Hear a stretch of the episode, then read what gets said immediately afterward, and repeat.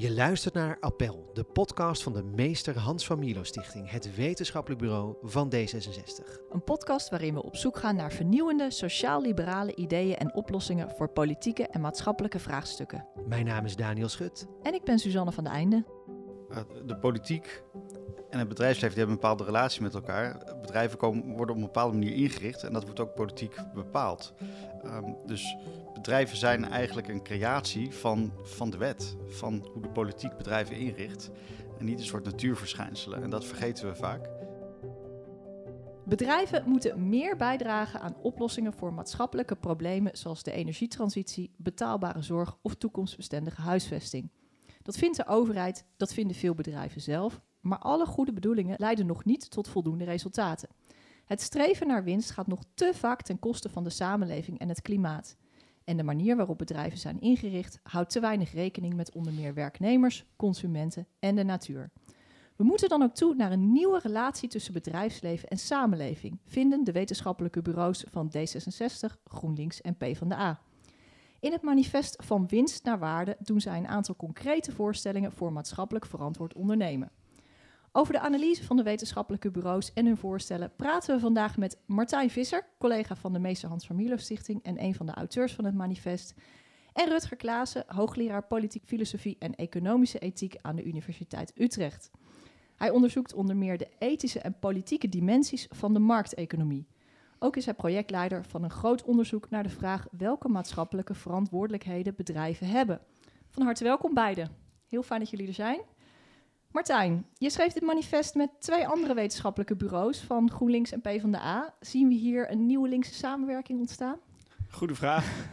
um, wellicht, wellicht. In ieder geval, als het gaat om de, om de inhoud, uh, kunnen we, uh, denk ik, als wetenschappelijke bureaus ja, goed de handen ineenslaan en, en samenwerken. Dan sta je toch wat krachtiger.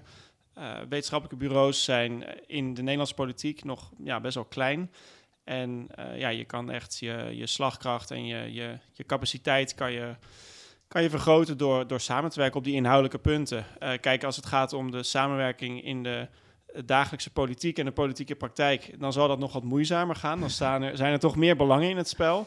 Uh, maar wellicht is dit een eerste opstapje naar meer. Kijk, nou, we gaan het, we gaan het zien. Hey, en een, een, manifest is, eigenlijk, is best een uitzonderlijke publicatievorm voor, voor wetenschappelijke bureaus. Hè. Het klinkt wat, wat activistischer dan de doorwrochte stukken die we normaal publiceren. Uh, waarom de keuze hiervoor? Ja, dat is een goede vraag. In eerste instantie denk ik gewoon om de aandacht te trekken. Um, we hebben ook wel geworsteld met die vorm. Uh, het had in eerste instantie misschien nog wel iets meer het karakter van een echt manifest. Het is nu ja, toch op sommige punten best wel inhoudelijk. De voorstellen zijn dan denk ik toch best wel weer wat, wat bondig en puntiger. Nou, inhoudelijk, dat verwacht je dan ook wel weer bij wetenschappelijk Verwacht je ook wel dus weer bij een wetenschappelijk bureau, ja. precies. Uh, maar ik denk, ik, het is altijd de vraag hoe je als wetenschappelijk bureau het beste ja, de mensen bereikt die je wilt overtuigen. En uh, daar zoek je verschillende vormen voor. We hebben ook bij de Familo Stichting verschillende ja, publicatievormen. Uh, deze podcast is er ook een van. We hebben wat langere, uitgebreidere publicaties. En we dachten, dit, dit onderwerp leent zich misschien voor een iets korter, puntiger stuk. Waarbij we dan wel in de tekst verwijzen naar al het wetenschappelijk onderzoek wat we bekeken hebben en waar we eigenlijk ja, de ideeën uh, en voorstellen op, op laten rusten. Nou, op, dat klopt. op er staan een uh, hoop hyperlinks in, inderdaad. Ja. Precies. En, en dat is eigenlijk een, ja, een wat nieuwe manier waar we mee hebben geëxperimenteerd. En wellicht dat dat in de toekomst uh, nog wel een vervolg krijgt. Ja, en wie zijn de belangrijkste mensen die hiermee wilden bereiken? In eerste instantie echt de politici, de volksvertegenwoordigers en bestuurders.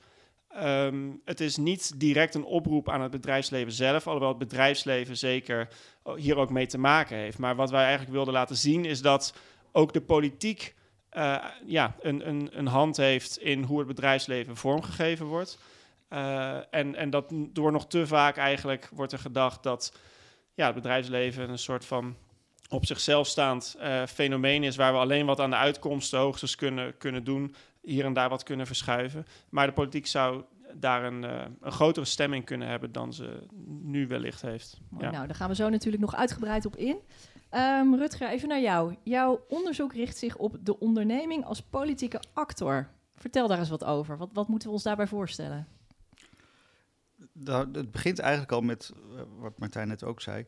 Uh, de politiek en het bedrijfsleven die hebben een bepaalde relatie met elkaar. Bedrijven komen, worden op een bepaalde manier ingericht en dat wordt ook politiek bepaald. Ehm, dus bedrijven zijn eigenlijk een creatie van, van de wet, van hoe de politiek bedrijven inricht. En niet een soort natuurverschijnselen. En dat vergeten we vaak. Uh, dus ze hebben een link met de politiek in die zin dat ze eigenlijk ja, geconstitueerd worden uiteindelijk door de wet en daarmee door de politiek. Um, en vervolgens beïnvloeden ze ook de politiek en ook de samenleving. Dus politiek bedoel ik je ook in brede zin eigenlijk. Het zijn maatschappelijke of publieke actoren, zeg ik ook vaak.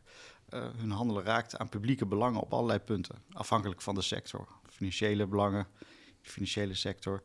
Uh, onze gezondheidszorg als het gaat om de farmaceutische sector. Uh, het klimaat als het gaat om de energiebedrijven, et cetera. -hmm. En dat is gelijk even een mooie brug naar hoe dat uh, naar, naar het ontstaan eigenlijk van bedrijven. Want je zegt, die zijn, dus dat zijn geen natuurverschijnselen, die zijn voortgekomen uit, uit, uit de wet. Hoe zijn bedrijven ontstaan? Ja, er is altijd handel gedreven waarschijnlijk in de geschiedenis, ja. voor zover we kunnen terugkijken. Um, maar als ik het heb over bedrijven, dan heb ik het specifiek over kapitaalsvennootschappen. En die bestaan sinds de VOC, dus sinds de 17e eeuw. Kapitaalsvennootschappen, kan je Ja, dat zien? en dat zijn inderdaad, dat is een structuur die in het recht, in het burgerlijk wetboek, uh, is vastgelegd. Uh, waarbij aandeelhouders uh, kunnen inleggen in een bedrijf. Dat bedrijf handelt vervolgens voor eigen rekening en risico. Heeft een afgescheiden vermogen. Uh, waardoor de aandeelhouders niet aansprakelijk zijn voor de schulden die bedrijven maken.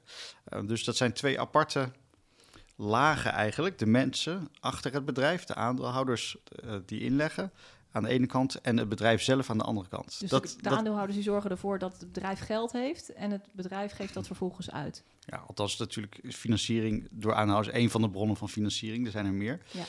Um, maar de aandeelhouders hebben vervolgens wel de mogelijkheid om een winstuitkering uit het bedrijf uh, te krijgen. En dat uh, maakt hun positie uniek. Dat afgescheiden vermogen, dat kennen we ook bij de non-profit instellingen. Dus als uh, je lid bent van de voetbalvereniging of de hockeyvereniging, uh, dan betaal je contributie, maar je bent niet aansprakelijk voor de schulden. De vereniging heeft een eigen rekening bij de bank. Ja. Um, maar in de non-profit sfeer um, bestaat dat eigenlijk ook al veel langer. Bestond vanaf de middeleeuwen al uh, bij gilden bijvoorbeeld. Um, bij de eerste vormen van universiteit in de middeleeuwen. Uh, steden die op een gegeven moment stadsrechten kregen. Dat waren eigenlijk de eerste bedrijven? Dat waren de eerste ja. rechtspersonen. Dus dat hè, noemt, noemen ze in het Engels corporations. Ja. Um, een woord dat wij altijd associëren met ja. uh, commercieel. Hè, maar maar in, de, in de vakliteratuur noemen wij dat business corporations. Want corporations kunnen dus ook non-profit zijn. Dat betekent dus een rechtspersoon zijn uh, die niet voor commerciële doeleinden handelt. Waarin een bepaalde groep leden zich incorporeert um, in een eenheid, bijvoorbeeld die van een gilde. Hè, dus alle leden van het gilde in het gilde, alle burgers van een stad in de stad. En dan is er een vertegenwoordiging, het stadsbestuur, het gildebestuur, uh, het universiteitsbestuur, een kerkelijk bestuur, die aan de rechtspersoon handelingsvermogen geeft. Die zegt, we gaan dit doen en we gaan niet dat doen. Um, en die dus ook altijd vermogen uh, heeft, vaak door contributies van de leden. Nou, en eigenlijk is dus de VOC de eerste commerciële variant, waarin dus de contributies van de leden, nou, dat zijn de contributies van de aandeelhouders geworden, in het bedrijf blijven. Um, dus de aandeelhouders kunnen hun vermogen niet terugtrekken uit het bedrijf. En in ruil daarvoor krijgen ze een, uh, een mogelijkheid tot winstuitkering. Ik vermijd bewust het woord recht, niet een recht op winstuitkering. Want het is uiteindelijk aan het bestuur om te bepalen of zo'n winstuitkering ook in het belang van het bedrijf als geheel is. Oké, dus de aandeelhouders kunnen dat niet claimen? Niet juridisch, Niet juridisch nee. maar er is wel een cultuur ontstaan, maar dat is, zou ik zeggen, toch een cultuur, dus niet een juridische uh, verplicht iets, uh, de laatste decennia, uh, dat aandeelhouders hebben geprobeerd door het feit dat zij ook in de meeste landen uh, het bestuur kunnen kiezen en daarmee de hoofdstrategie van het bedrijf te bepalen, waardoor zij dat hebben afgedwongen. We hebben gezegd, ja, bedrijfsleiding, het belang van de vennootschaps als geheel, dat is, omvat ook mede een gezonde winstuitkering voor ons elk jaar. En daar is wellicht ook niks mis mee, uh, tenzij dat leidt tot een druk op alle overige belanghebbenden, stakeholders in het Engels, Um, waardoor hun belangen tekortschieten. En precies dat is eigenlijk het geval, uh, Martijn, als ik jullie manifest goed begrepen heb. Jullie schrijven eigenlijk, uh, de samenleving en bedrijfsleven die zijn nu go niet goed genoeg op elkaar afgestemd. En dat is eigenlijk grotendeels terug te voeren op die aandeelhouderstructuur. Leg eens uit. Ja, ik denk, ik denk voor, voor een deel zeker. Wat, wat heel interessant is, wat, wat Rutger hier schetst, die geschiedenis, is dat je dus ziet dat die, die, die rechtspersonen eh, en later ook die kapitaalvennootschappen zijn ontstaan met een hele sterke maatschappelijke inbedding. En er was een, je zou kunnen zeggen, een soort wederzijds, eh, een, een wederkerig ja, contract, wederkerig overeenkomst tussen samenleving en, en bedrijf. Maar Was dat bij de VOC dan ook al zo? Als dat een beetje het begin is? Ehm, ik ben geen, geen expert als het gaat om de VOC, maar ook daar eh, werd heel nadrukkelijk volgens mij die eh, rechtspersoonlijkheid gegeven met het idee dat dat ten goede zou komen aan de Nederlandse staat. Ik kijk even naar Rutger of Ja. dat klopt. Maar dus dat het, was- het octrooi van de Staten-Generaal zegt... Het, moet, eh, het doel van de, van de VOC is de welstand der Verenigde Landen. Oké. Dus van de, van de provincie van de Republiek. Dat is natuurlijk niet de wels, het welstand en het welzijn van de mensen in wat nu Indonesië is. Nee.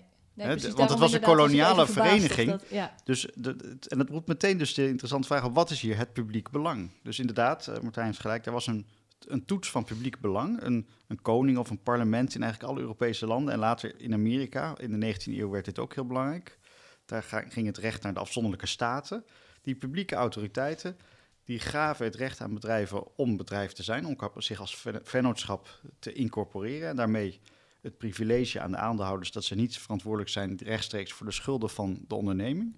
Ehm, daar stond tegenover inderdaad, je moest een belang dienen dat. En natuurlijk je eigen belang, dus het financiële, commerciële belang was daar aan de ene kant. Maar tegelijkertijd moest de handel waarin de onderneming zat, moest ook een publiek belang vertegenwoordigen. Bijvoorbeeld de Republiek wilde graag de concurrentiestrijd met Engeland winnen, waar het ging om het, het, eh, de handel op de Oost. En dat was het publieke belang. Ja, en, en je ziet dus dat dat idee dat dus bedrijven ook een publiek belang moeten dienen, dat heeft nog best wel lang voortgeleefd.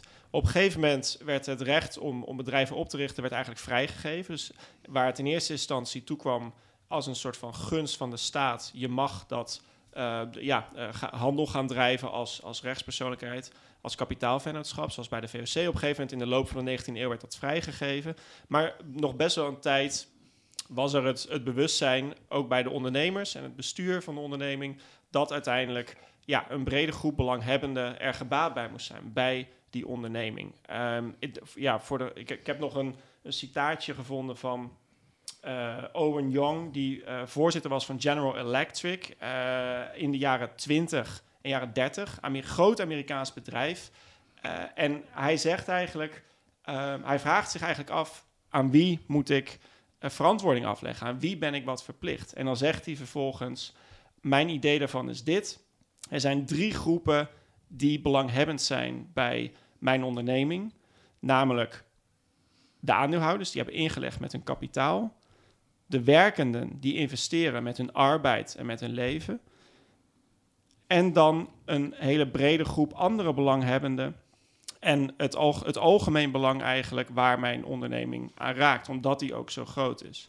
En daar zie je nog eigenlijk dat, dat idee dat ja, het ondernemingsbestuur verantwoording verschuldigd is aan een, aan een grote groep. Eh, Zelfs zie je die retoriek nog terug ook na de Tweede Wereldoorlog, maar zeker vanaf de jaren tachtig eh, zie je dat de aandeelhouder eigenlijk langzaam maar zeker de enige belanghebbende wordt waar het bedrijfsbestuur zich nog op focust. Eh, dus je ziet dat steeds nauwer en nauwer worden, die focus van het, het ondernemingsbestuur. En eh, de andere belanghebbenden raken dan eigenlijk eh, ja, uit, uit zicht. Ja, dus eigenlijk hè, jullie oproep van eh, stem samenleving en bedrijfsleven beter op elkaar af, dat, dat is eigenlijk niet eens een nieuw idee. Het is eigenlijk doe weer waartoe bedrijven ooit zijn opgericht. Hè? Ver- ver- Veranker dat weer, eh, die waarde die, die, die bij de oorspronkelijke gedachte van bedrijven zat, veranker die weer Ja, ook. Ja, hey, en- Nou, ik ja? zou hem iets anders schetsen, want dus in die eerste fase, eh, zoals Martijn terecht zegt, hè, voor de 19e eeuw moest er dus een publiek belang zijn, anders ging een overheid niet, eh, gaf niet dat recht. Ehm, toen werd dat vrijgegeven. Dat is eigenlijk de tweede fase waar we nu in zitten. Ik zou zeggen, we moeten toe naar een fase niet waar bij de overheid bij elk bedrijf afzonderlijk gaat checken of je wel met jouw handel een publiek belang dient. Dus dat zou denk ik niet een goede terugkeer in de geschiedenis zijn. Het gaat er meer om dat geïnspireerd door die geschiedenis je nu zou je moeten zeggen, nou, het bedrijf mag zelf bepalen wat de purpose is, zoals dat tegenwoordig heet. Uh, maar die purpose moet wel uh, in lijn liggen met de maatschappelijke verwachtingen. Ja. Dus het gaat veel meer om inderdaad te laten zien hoe je de verschillende maatschappelijke belangen vertegenwoordigt. Ehm, dat is toch net een wat andere opzet. Want de toetsing en de controle en de verantwoordingsstructuur moeten dan ook anders zijn dan in die eerste fase vanaf de VOC.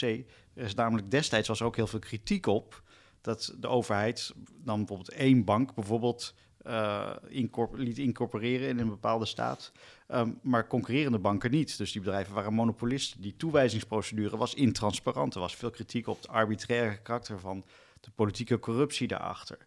Dus we moeten dat niet romantiseren. We moeten kijken hoe kunnen we op een goede manier nu die maatschappelijke belangen verankeren. Ja, ja helder.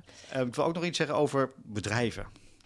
Punt. Hè? Dus we hebben het hier wel over de grotere bedrijven. Um, de maatschappelijke inbedding van bedrijven verschilt natuurlijk nog steeds heel erg sterk. Dus bij heel veel kleinere bedrijven, de, de spreekwoordelijke bakker op de hoek, is het natuurlijk een totaal ander verhaal dan bij de grotere multinationals.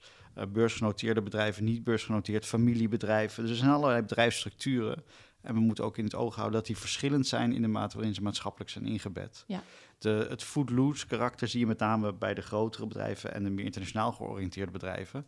Dat is ook logisch die bedrijven hebben een enorm voordeel, uh, namelijk dat ze op schaal kunnen produceren. Dat ze netwerkeffecten uh, van kunnen profiteren en dat ze daarmee onze economie ook een enorme meerwaarde kunnen geven. Um, maar dat geeft ook een verplichting om te kijken naar de maatschappelijke belangen. Ja, helder. Dus ik zou die multinationals niet willen afschaffen bijvoorbeeld, maar het gaat erom hoe kunnen we ze beter anders inrichten. Ja, Um, Martijn, jij noemde al even hè, dat het vanaf de jaren 80 tot die winstmaximalisatie uh, belangrijker werd. En Rutger, jij hebt een artikel geschreven voor ons tijdschrift Idee. Um, daar, daar, benoem je dat ook. En je zegt dat het, het, feit dat die winstmaximalisatie een doel van het belangrijkste doel van ondernemingen werd, is een culturele norm. Dat is wettelijk nergens verplicht. Kan je dat eens toelichten? Ja, nou, juristen debatteren erover en dat verschilt per land. Maar Um, zelfs in Amerika zijn er discussies over hoe het recht moet worden geïnterpreteerd. In Nederland bestaat eigenlijk al heel lang de zogenaamde institutionele leer. Dat zullen juristen je vertellen. Dat betekent, het, het bedrijf is een instituut op zich en kan niet gereduceerd worden tot haar aandeelhouders. En de ondernemingsleiding moet dus kijken naar het bredere belang van alle bij de onderneming betrokken partijen. Is dat wat dan in de wet staat? Bedoel je dat met institutionele Ja, dat is zoals de Hoge Raad de wet heeft uitgelegd en op een gegeven moment ook in de wet. En dus de hele juridische structuur in Nederland is anders, maar kan nog steeds zo worden ingevuld dat het belang van de onderneming zelf wordt gezien voornamelijk als het financiële belang. Dus het, die, die, die, dat juridische kader laat het eigenlijk open hoe dan vervolgens cultureel daarmee om te gaan. En daar uh, zie je dan in Nederland vervolgens ook verschillende fasen in de loop van de geschiedenis. Uh, er zijn sterke fasen geweest van zogenaamd Rijnlands kapitalisme. Hè, dus het Rijnland, het, Europese inbedding. Dat idee is uh, nou, bedrijven kijken naar de bredere belanghebbenden. In tegenstelling tot in het Anglo-Saxisch kapitalisme. In de decennia na de Tweede Wereldoorlog was dat denk ik heel erg de heersende gedachte in Europa. In het Rijnland in ieder geval hebben wij een andere vorm van, van kapitalisme, waarbij er altijd al breder gekeken wordt. Ik denk dat, nog steeds iets daarvan ook in de genen wel zit. Um, maar dat we toch wel ook sinds de jaren tachtig, sinds Reagan en Thatcher in de Anglo-Saxische landen, wij ook mee zijn opgeschoven in die richting in die richting van die... Van het aandeelhouderskapitalisme, ja. Dus niet zo sterk als in Engeland, Amerika en, en, sommige andere landen, maar wel toch ook in die richting. Ja, en is dat ook de reden dat die aandeelhouders zoveel, zoveel macht hebben gekregen? Ja, ik denk dus dat dat, uh, wat Rutger zegt, op een gegeven moment ook gewoon de norm is geworden. En wat volgens mij hier een, een vrij belangrijke rol in heeft gespeeld, is ook gewoon het economieonderwijs. Uh, dus je ziet dat in de business schools Um, dat, ja, waar eigenlijk de, CEO's van, van, van de betreffende bedrijven ook werden opgeleid, de managers, dat daar ja, heel erg, um, ja, wat we dan neoliberale economie zouden noemen, werd onderwezen. Uh, waarbij dus inderdaad er een heel duidelijk, hele strikte scheiding werd gemaakt tussen bedrijfsleven, wat zich vooral moet focussen op het creëren van winst, het maximaliseren van winst, maximaliseren van, van aandeelhouderswaarde. Uh, en dan de overheid die dan de maatschappelijke belangen maar moest beschermen. Uh, en, en ja, eh, die taakverdeling eigenlijk werd, werd, ook in het economieonderwijs heel erg nadrukkelijk naar, naar voren geschoven. En dat is ja, op die manier ook dan het bedrijfsleven als, als een soort culturele norm ja, naar binnen gecijpeld, Ja. denk ik. En jullie benoemen in het manifest een aantal problemen die zijn ontstaan door die focus op winstmaximalisatie en ook die, die scheiding eigenlijk die je, eh, die je net benoemt. Eh, jullie noemen klimaat, sociale grenzen, democratie. Kan je, kan je dat eens toelichten? Waarom is dat zo problematisch? Is die focus op winstmaximalisatie zo problematisch?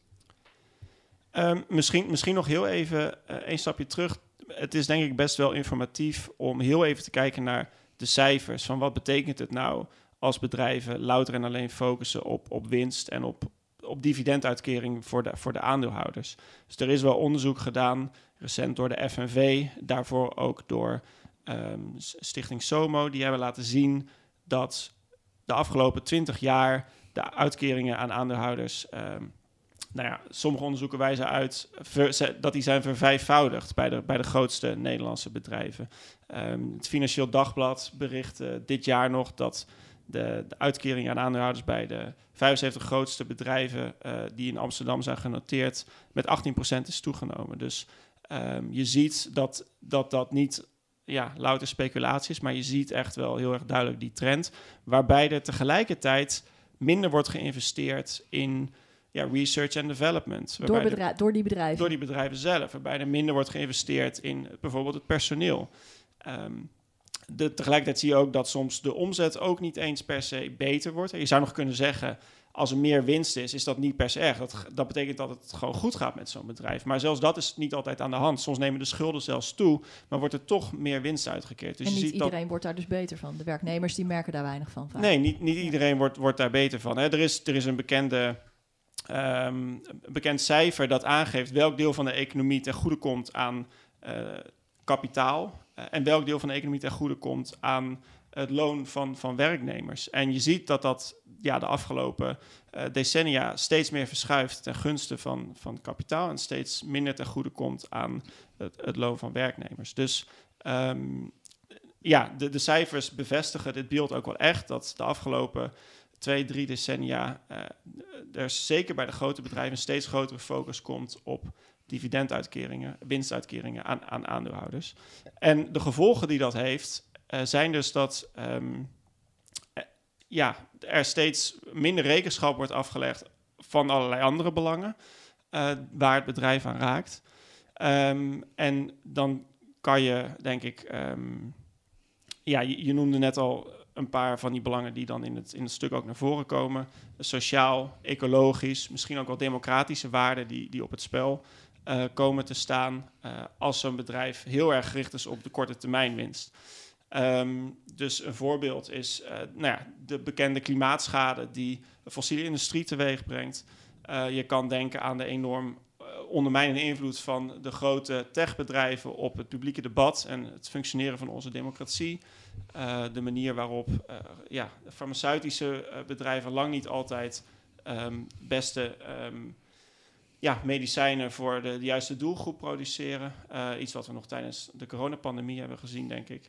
Eh, dus dat heeft allerlei, ja, wat ze dan in de literatuur negatieve externaliteiten noemen. Negatieve eh, eh, ja, consequenties Ja. die niet eh, ja, worden, in, in rekening worden gebracht, waar de prijs niet van wordt betaald, maar die wordt afgewenteld eigenlijk op, op de Op de samenleving. samenleving, ja. Misschien is het goed om te zeggen, wat was nu het idee achter dat aandeelhouderskapitalisme? Was eigenlijk eh, een heel sympathiek idee, zou je kunnen zeggen. Namelijk, het is een win-win situatie.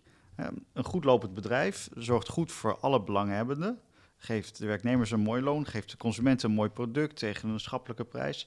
En aan het eind van de rit zijn het degenen die het risico dragen als het in slechte tijden. En die krijgen in goede tijden winst. Precies, want dat was het idee daarachter. Ja, iedereen Ja. krijgt dus eh, zijn deel van de koek. Het probleem, eh, of de veronderstelling daarachter was dat elk van die andere belanghebbenden eh, in de onderhandeling met het bedrijf, bijvoorbeeld de, de klanten in hun onderhandeling met, eh, met het bedrijf waarvan ze afnemen, de werknemers in hun loononderhandelingen, dat die allemaal in, het, in de contractuele onderhandeling voor hun legitieme portie zelf op kunnen komen. Dus hun contractueel hun belang kunnen beschermen.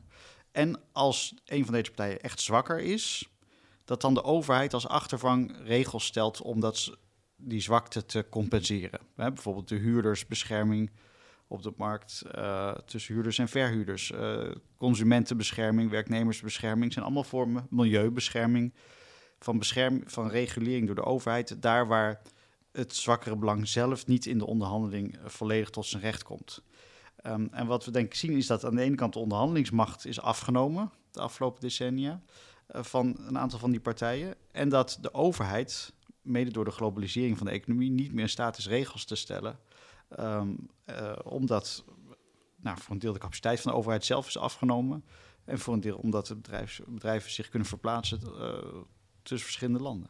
En, en terugkijkend, is dat, was dat dan eigenlijk een, een naïeve aanname? Hè? Dat het als door, te, door uh, bedrijven de vrije hand te geven in het maken van winst, dat het dan vanzelf allemaal wel goed zou komen met wat bijsturing van de overheid. Was, was dat, was dat een, een naïef idee? Omdat daar dus niks van, of tenminste veel te weinig van terecht is gekomen?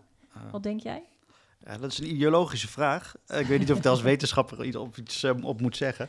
Dus ik denk, dus voor een deel gaat het hier gewoon ook om machtspolitiek. Het is eigenlijk meer van hadden ze dat kunnen voorzien. Ja. Dat was het eigenlijk. Ja. Nou ja, ik bedoel, we hebben natuurlijk in de 19e eeuw al de opkomst van het socialisme gehad en de strijd tussen kapitaal en arbeid. Dus voor een deel, nee, er is hier natuurlijk in dat opzicht niets nieuws onder de zon. Uh, als je zo naïef bent, denk ik dat hier macht en invloed en, en belang geen rol spelen. Aan de andere kant, ja, als het goed gaat, dan zijn mensen geneigd en in de naoorlogse decennia was natuurlijk veel groei. Als, en dan gaat het goed. En dan zijn we veel meer als mensen ook geneigd om te denken in termen van overbrugging van belangen en uh, win-win situaties. Het gaat goed met de werknemers en met de aandeelhouders. Uh, nou, en ik denk dat we wel een beetje in slaap zijn gesust op een gegeven moment door die alsmaar groeiende koek. Ja, ik zie jou knikken, Martijn. Je herkent dit? Dat, ja, uh, de, ja die analyse kan ik, kan ik alleen maar delen. Ja, ja. En um, is de overheid eigenlijk dan, dan, want je zegt van door de, door, de door de globaliserende wereld is de overheid eigenlijk onvoldoende in staat gebleken om, uh, om, om, om werknemers en misschien andere belanghebbenden te beschermen. Um, was dat inderdaad een, een vorm van, hè, van, van, onvermogen? Of is de overheid ook meegevaren op diezelfde culturele norm die jij eigenlijk noemde, hè, die ten grondslag lag aan het ontstaan van dat arbeids aandeelhouderskapitalisme? Nou, in mijn analyse is het ongeveer zo gegaan dat in de nauwelijks decennia, met name natuurlijk de werknemers, de vakbonden waren sterk, de verzorgingsstaat werd opgebouwd, dus werknemers kregen veel meer rechten. Dat was relatief duur voor het bedrijfsleven. Um, en op een gegeven moment, eind jaren 70, begin jaren 80, is er wel degelijk ook een soort kentering geweest in het bedrijfsleven. Is men op zoek gegaan actief naar het verplaatsen van arbeid naar lage lonenlanden. En daarmee begint het hele verhaal. En nu hebben we het debat over verantwoordelijkheid voor je toeleveringsketens, de supply chains en de due diligence die daar nu van bedrijven verwacht wordt, dat is een reactie op die globalisering van de productie, die natuurlijk bewust is gedaan, omdat daar de loonkosten veel lager werden. Dat viel samen met een opkomst van ICT, eh, dus informatie- en communicatietechnologieën, de eerste vormen daarvan, die dit ook allemaal mogelijk maakten. Um, dus daar is voor een deel een combinatie van technologie, strategie vanuit het bedrijfsleven. En dan ontstaat een nieuwe politieke wind, veel breder. Eind jaren 70, begin jaren 80 in Nederland, kabinet de Lubbers. Uh, waardoor er weer meer ruimte voor de markt moet worden gegeven. En in die cocktail is, heeft die verschuiving plaatsgevonden. Plaatsgevonden, ja. En Martijn, in het manifest schrijven jullie ook, hè, als de praktijk van ondernemen te veel uit de pas gaat lopen met maatschappelijke verwachtingen, is de legitimiteit van het bedrijfsleven in het geding, of kan die in het geding raken? Is dat nu gaande, volgens jullie?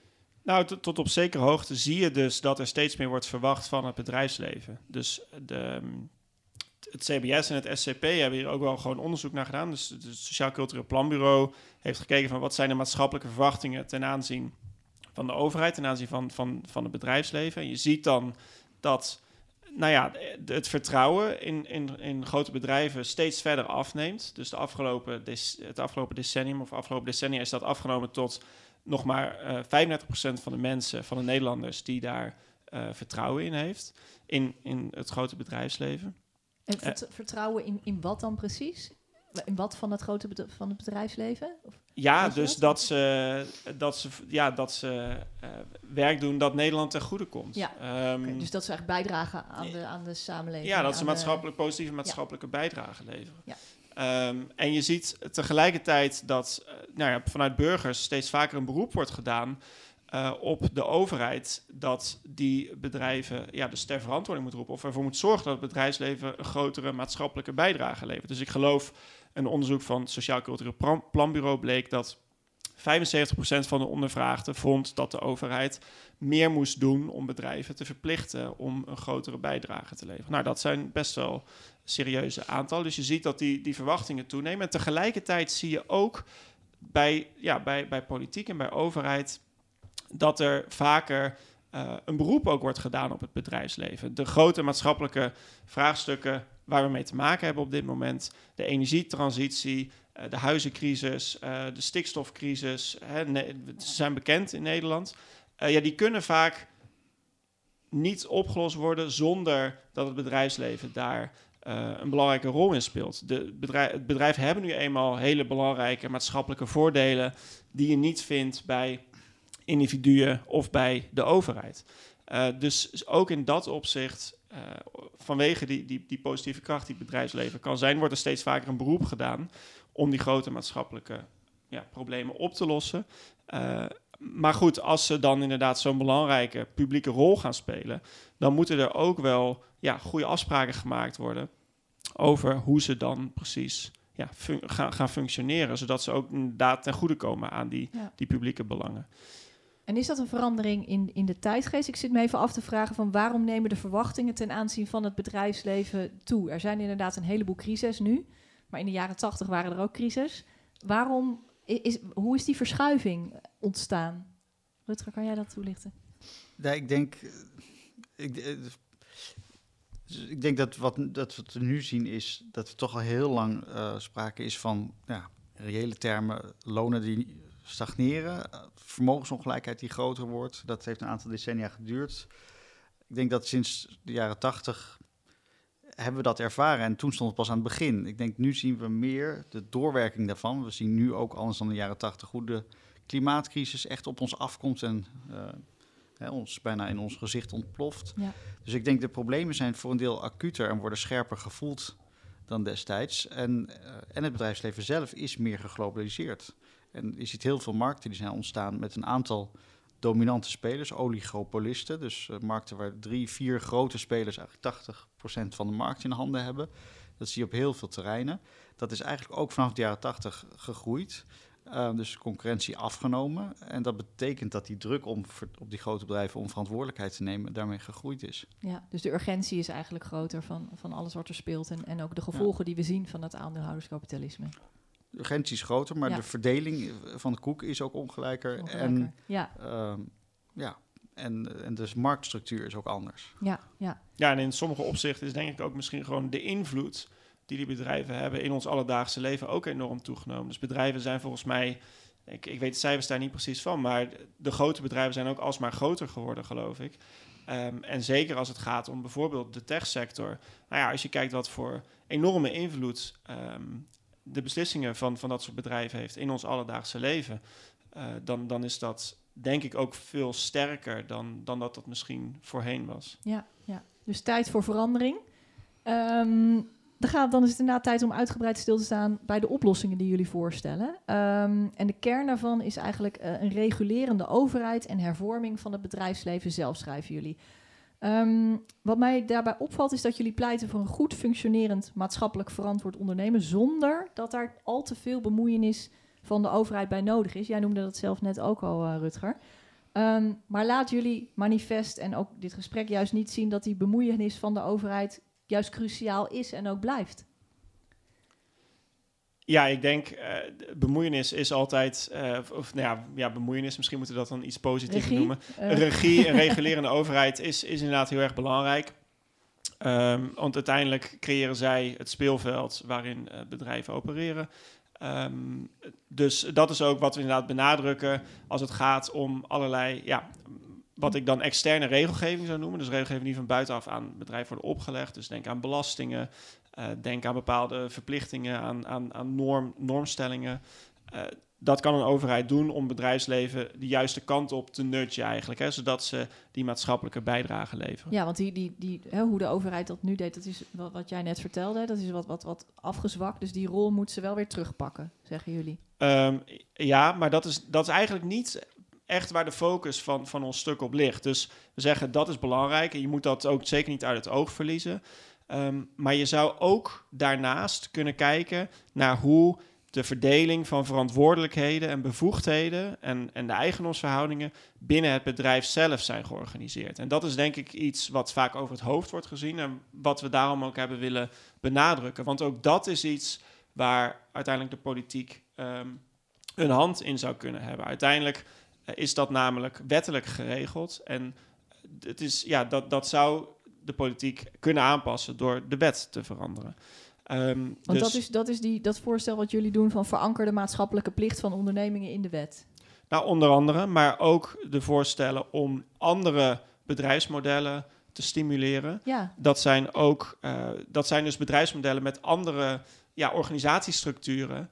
Uh, waar dan dus een bredere groep belanghebbenden eigenlijk wellicht meer bij, bij gebaat is dan alleen maar het, klassieke aandeelhoudersmodel. Dus wij we proberen eigenlijk de nadruk te leggen op. Uh, ja, die, die bedrijfsmodellen en ja, de machtsstructuren en de verdeling van verantwoordelijkheid en bevoegdheid binnen het bedrijf. En niet alleen maar te kijken naar welke regels kunnen we van buitenaf aan het bedrijf opleggen. Want idealiter wil je dus een situatie waarin bedrijven zich niet alleen maar aan de, de wet houden, omdat het een soort van ja, kostenpost voor ze is als ze dat niet doen. Maar je mhm. wilt eigenlijk dat ze vanuit zichzelf ja, een soort intrinsieke motivatie hebben om een positieve maatschappelijke bijdrage te leveren. Kijk, laat ik het even zo zeggen. Een, die intrinsieke motivatie is er nu dus onvoldoende. Dus, dus, hoe... dus eigenlijk die, die regulerende overheid is een reactie. Hè? Ja. Wat ik toen straks beschreef, dat is een reactie op het feit dat belanghebbenden hun eigen belang contractueel niet kunnen beschermen. Ja. Dus bijvoorbeeld toekomstige generaties, om maar eens een hele belangrijke partij te noemen, die zijn nog niet geboren. dus ze kunnen zichzelf niet beschermen. Dus dan was het idee altijd in de taakverdeling tussen markt en overheid, moet dan de overheid regels stellen voor het bedrijfsleven, zodat ze verplicht worden die belangen te incorporeren. Dat kan en dat zal ook blijven bestaan, dat, die regulering van buitenaf. Maar bedrijven hebben, eh, zeker grotere bedrijven, nog wel eens de neiging om zelf ook ideeën te hebben over regulering en die te proberen door te drijven. Ja. Ehm, dus dat is wel een beetje ook een kat-en-muisspel. Soms waarbij de overheid inderdaad de boeman is en dan het bedrijfsleven uh, probeert om uh, dus zo makkelijk mogelijk mee weg te komen. Ja, precies. Uh, goede niet te nagesproken. Dus bedrijven zijn heel verschillend hierin. Maar er is een risico dat regulering te minimaal is en of ontdoken wordt. Maar zeker en dan wordt het een compliance oefening. Hè? Dus afvinken en de letter van de wet proberen te gehoorzamen, mhm. maar niet naar de geest van de wet en de bredere belangen die ermee gemoeid zijn. Maar goed, is het, is het bij bedrijven die, waarbij het maken van winst het hoogste doel is, die, die, die doen dat toch, dat, die, die gaan toch zich niet ineens anders gedragen zonder stevig ingrijpen van de overheid, zonder dat ze daartoe gedwongen worden? Nou ja, tenzij je dus die bedrijven van binnenuit anders constitueert. Ja. Dus als we het over bedrijven hebben die dingen doen, dan hebben we het over de bedrijfsleiding die beslissingen maakt. Ja.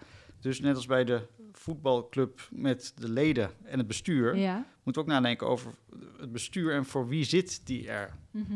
Dus wie zijn de leden? Ja. En de leden moeten een stem hebben in de ledenvergadering. Nou, nu mhm. hebben we de aandeelhoudersvergadering.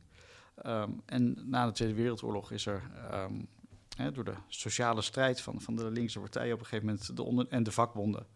Uh, de ondernemingsraad bijgekomen. Ja, Vanuit het idee, het werknemersbelang moet ook een stem krijgen binnen de bedrijfsstructuur. Ja. En nu zitten we denk ik in een tijd waarin naast werknemers allerlei andere belangen um, onvoldoende vertegenwoordigd worden. Mhm. Ook de overheid grote moeite heeft om dat te doen. En dat roept dus de vraag op of je niet ook zeggenschapsstructuren kunt creëren binnen bedrijven. Ja. waarbij die andere belangen een stem krijgen. Maar kunnen jullie dat eens concreet maken? Hoe zou zo'n andere structuur eruit zien? Nou, dat is dus de, de meest minimale variant is vorig jaar geadopteerd in de Corporate Governance Code. Dat is het de tekst, uh, document dat eens in zoveel jaar wordt uh, herzien.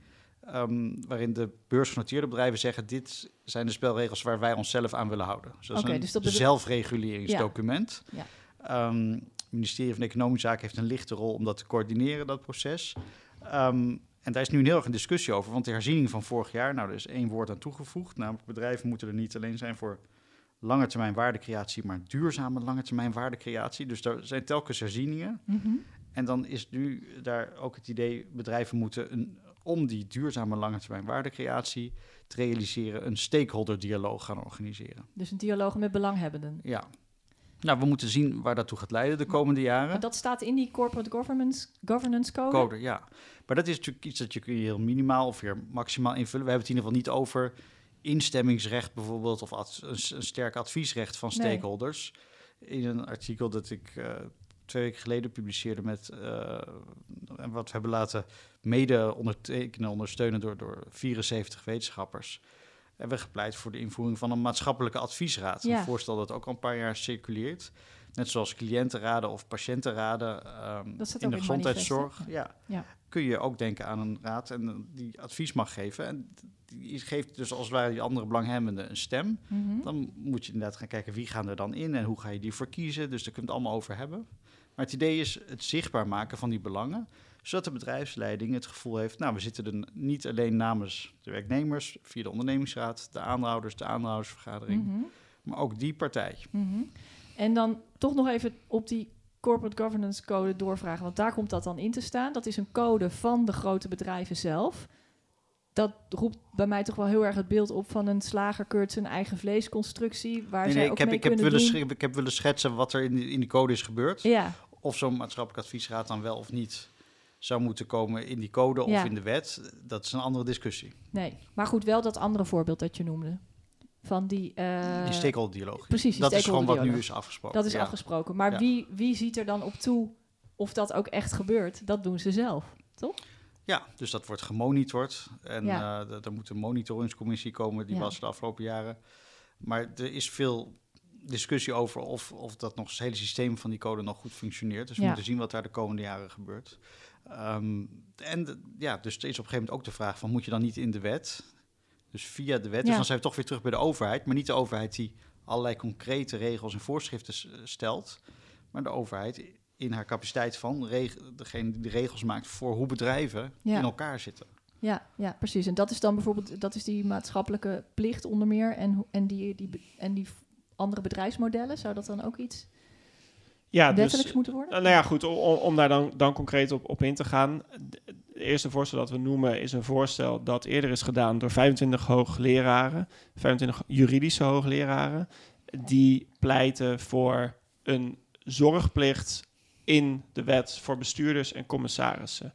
Dus op dit moment is er een bepaalde taakomschrijving in de wet vastgelegd voor bestuurders en commissarissen van bedrijven. Die taakomschrijving die luidt op dit moment als volgt. Ik citeer. Bij de vervulling van hun taak richten de bestuurders zich naar het belang van de vennootschap en de met haar verbonden onderneming. En die hoogleraren die voegen daar dan aan toe. Daarbij zorgen zij dat de vennootschap deelneemt aan het maatschappelijk verkeer als een verantwoordelijke vennootschap. Dus eigenlijk zeggen ze, bedrijven zouden ook een soort, ja, een, eh, zeker verantwoordelijk burgerschap, wat ze in het alledaagse maatschappelijke verkeer ook naar, ja, op, een, op een redelijke en billijke wijze moeten, moeten invullen. Ehm, en dat kan je dan expliciet opnemen in de taakomschrijving van die bestuurders en eh, commissarissen, zodat ze daar ook aan eh, gehouden kunnen worden. En dat is bewust heel vaag en daar is ook kritiek op gekomen. Dus dit is, een, ja, het is best een uitgebreide discussie ook in de vakliteratuur. Ehm, maar er valt ook wat voor te zeggen om het vaag te houden, zodat ja, de bestuurders en commissarissen daar zelf ook naar eigen inzicht invulling aan kunnen geven. Zodat het dus nogmaals niet alleen maar een soort van ja, kostenpost wordt of een verantwoordingsidee, waar, wat je inderdaad als een vakje even, even afvinkt, maar iets waar je ja, zelf veel meer intrinsiek gemotiveerd invulling aan geeft. Mhm.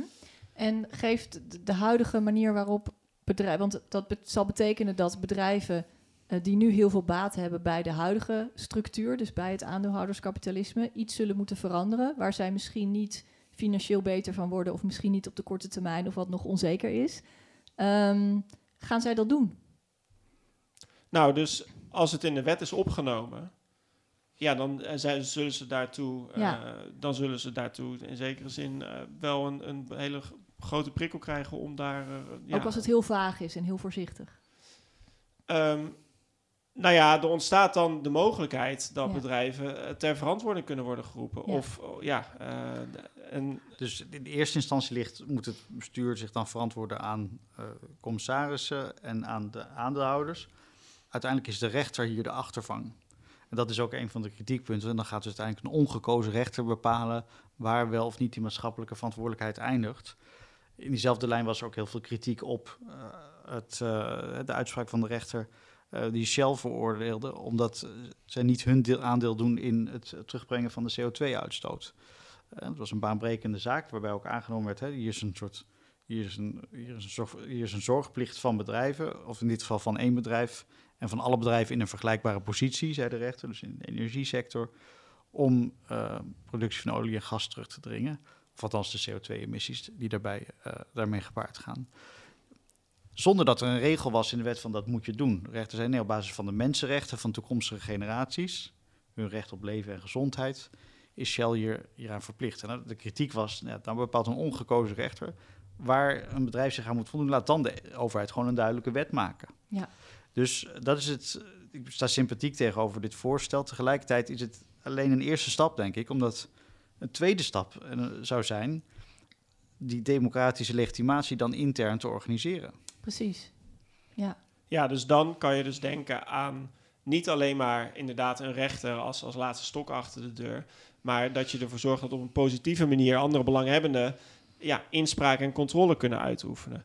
En, ik, ik vind, die analogie wordt vaker gemaakt en ik vind dat, vind dat interessant. Ik kwam ook tegen in een van jouw stukken, Rutger, dat, dat je zo de analogie zou kunnen trekken met hoe de, onze democratische rechtsstaat is ingericht. En daar was het heel lang zo dat ook alleen uh, de mensen, uh, die de mannen van boven de 25 die over een bepaald vermogen beschikten, stemrecht hadden, het zogenaamde census-kiesrecht.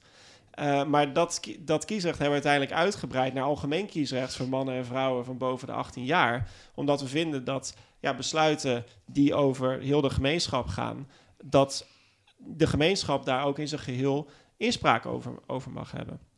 Nou, op dit moment zou je kunnen zeggen, zitten we nog voor een deel aan dat censuskiesrecht. Die, die aandeelhouders zijn dat zijn de mannen van boven de 25 die uh, mogen nou stemmen. Ja, die, die, eh, dat zijn op dit moment degenen die, die in, in veel gevallen nog steeds een, een hele belangrijke stem hebben. Uh, maar je zou eigenlijk willen dat, dat dat stemrecht op een bepaalde manier wordt uitgebreid, zodat andere belanghebbenden ook ja, kunnen bijdragen aan, aan de besluitvorming. En dat gebeurt dus voor een deel al. Rutger zei het al, de ondernemingsraad vertegenwoordigt het belang van de, van de werknemers.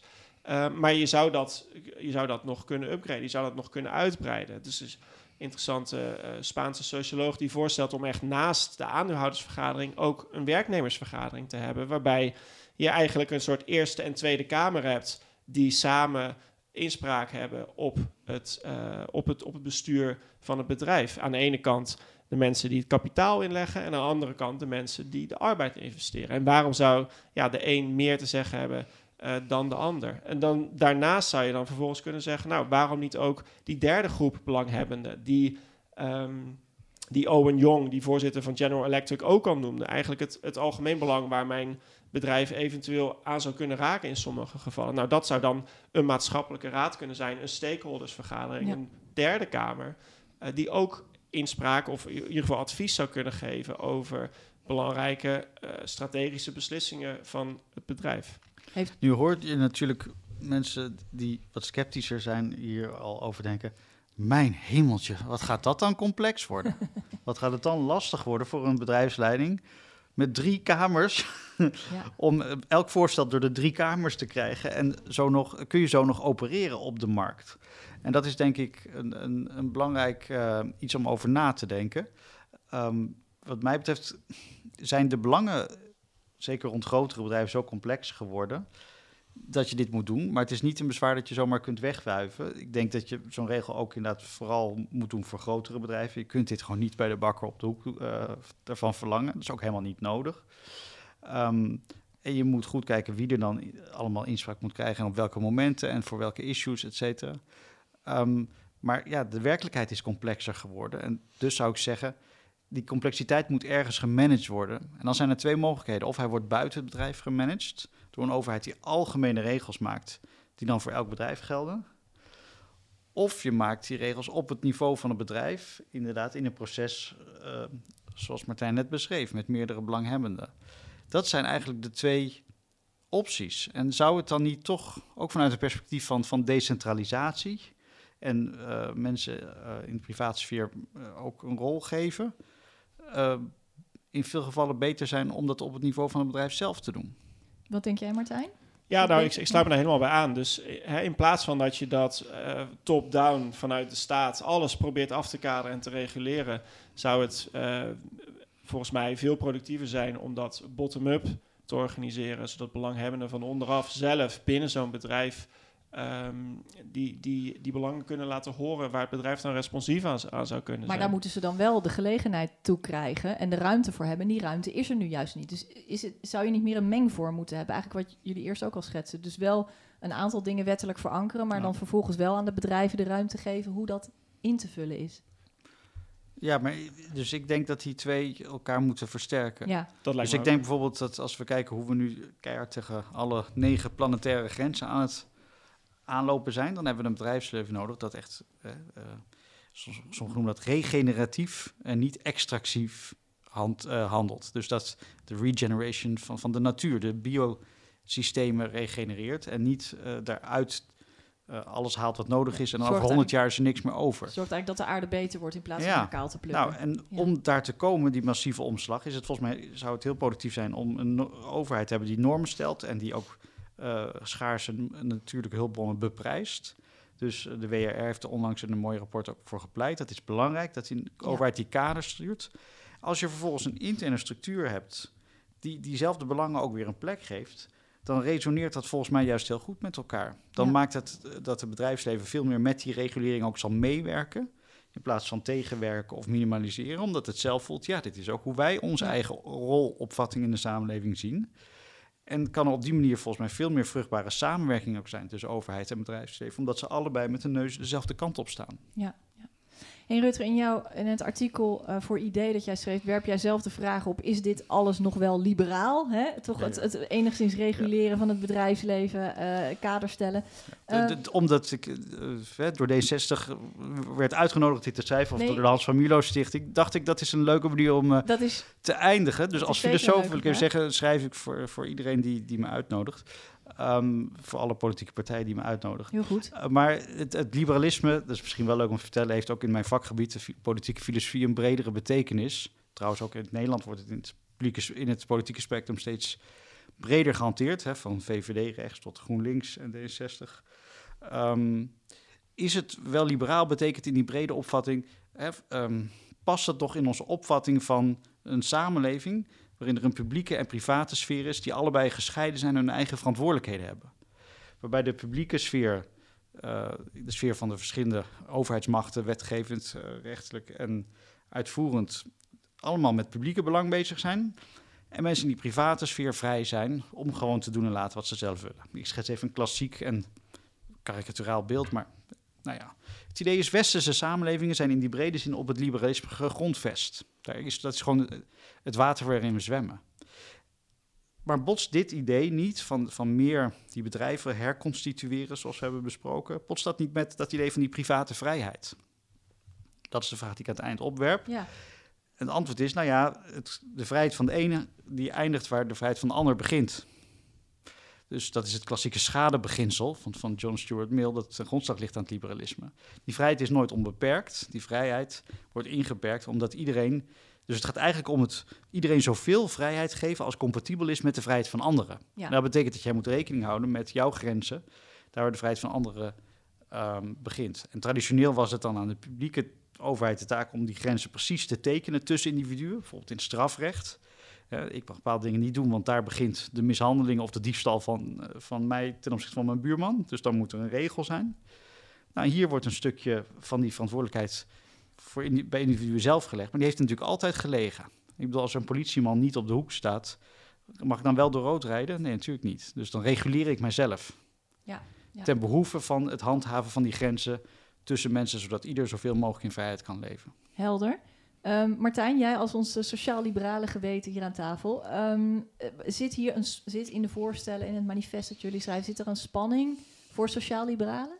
Ik, ik denk het, eh, de- daar kan je een heel lang antwoord op geven, eh, waar Rutger net een eerste aanzet voor heeft gedaan. Wat ik heel erg leuk vind, is om heel even, heel even een blik te werpen op de geschiedenis van een sociaal-liberale traditie in Nederland. Want dan zie je dat wat we voorstellen helemaal niet heel vernieuwend is.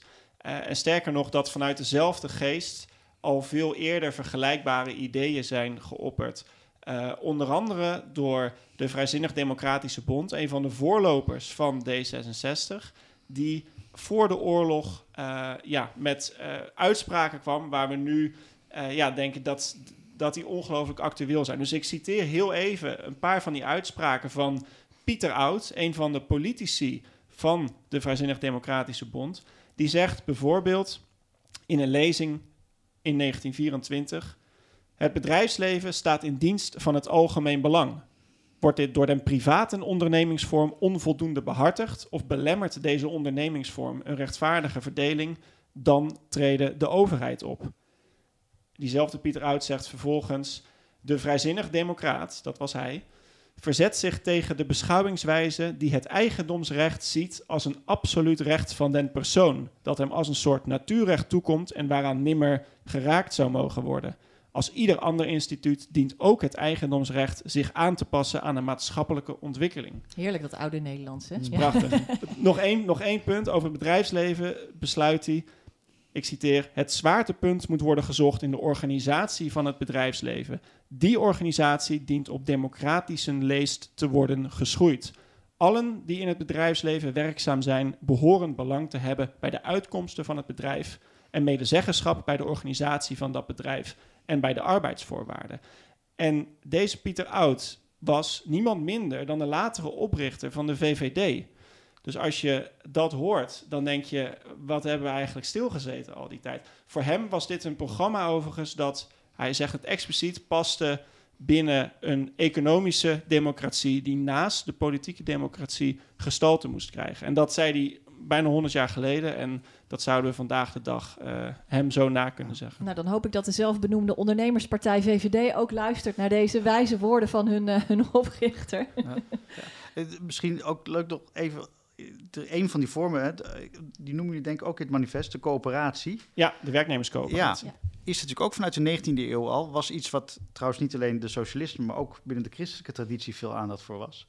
Waarbij dan het aandeelhouderschap of het lidmaatschap met de mogelijkheid van winst ook echt gaat naar werknemers. Ja. Of uh, andere vorm van coöperatie, consumentencoöperaties, producentencoöperaties. Arbeiderscoöperaties om woningen te bouwen. Ja, ja. en um, dus daar is, ook, daar is nu weer meer belangstelling voor. Het is nu ook een nieuwe vorm uh, wel uh, waar ook veel aandacht voor is, dat zogenaamd steward-owned ondernemen. Waarbij je de aandelen belegt in een non-profit stichting. Wat, is, wat houdt dat steward, uh, dat begrip, wat, wat betekent ja, dat in dit ja, geval? Dat, ja, de beste Nederlandse vertaling daarvoor is rentmeester. Ah. Um, dat heeft dan weer inderdaad hele CDA-connotaties Ik wou net zeggen, nu worden de christen-democraten ook wakker. Ja. ja, maar dat betekent dat is dat een aantal mensen een, de steward zijn van het bedrijf. Dus eigenlijk die maatschappelijke belangen of, uh, behartigen.